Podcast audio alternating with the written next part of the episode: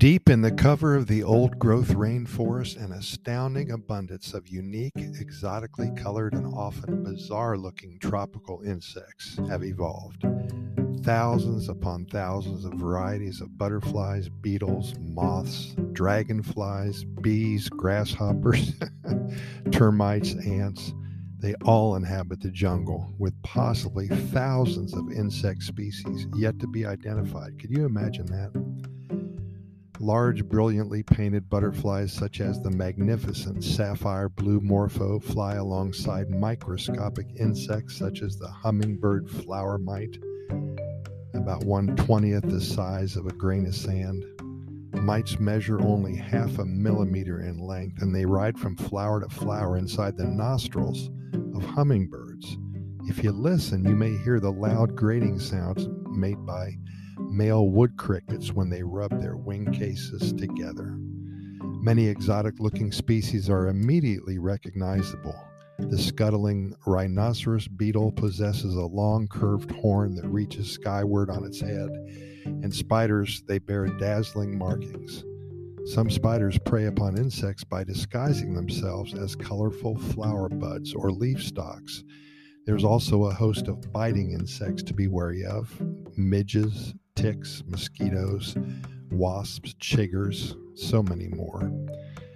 Let's talk a little bit about something that you will see if you hike in the jungle leafcutter ants. There's something charming about the leafcutter ant. It's a fungus farming insect inhabiting the lowland forest. In its jaw, it carries a crescent green leaf cut from a plant. Long lines of leaf cutters toil along with their leafy green shards, clearing an immaculately swept path along the forest floor. Their underground chambers are as deep as 20 feet and they can cover more than 650 square feet in area. It's incredible. Nests can contain as many as 5 million ants, and societies consist purely of females. Males live only to fertilize the queen and then they perish. Only the queen, who can be a thousand times the weight of a minor worker ant, is fertile, and thus every other ant in the colony is her daughter. Each ant has its own task based on its size. Most ants are smaller, minor workers who tend to the nest. Major workers are larger, about three quarters of an inch in length, and act as guards to the leaf cutting, medium sized workers. The workers' duties consist of setting out day and night to strip trees of every leaf, shoot, and stem. They form a long path, and section by section, they bring the material to their underground nest.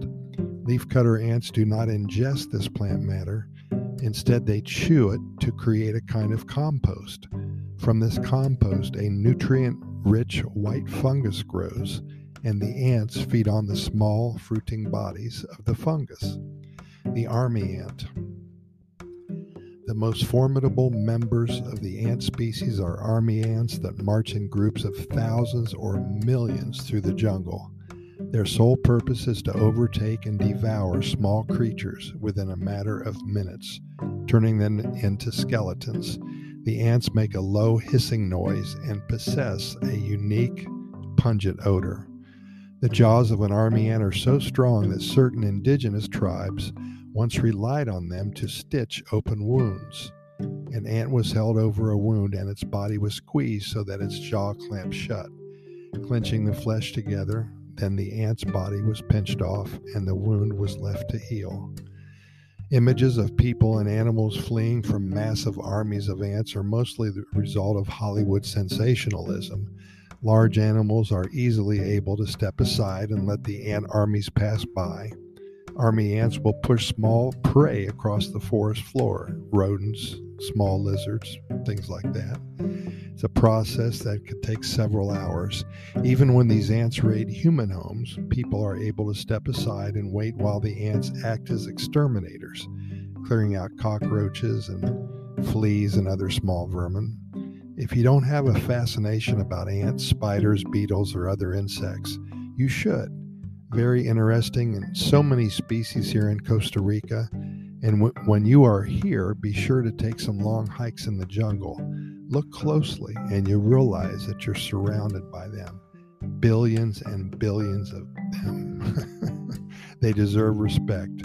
Nature will envelop you, and that's a good thing here in Costa Rica. Pura thanks for listening.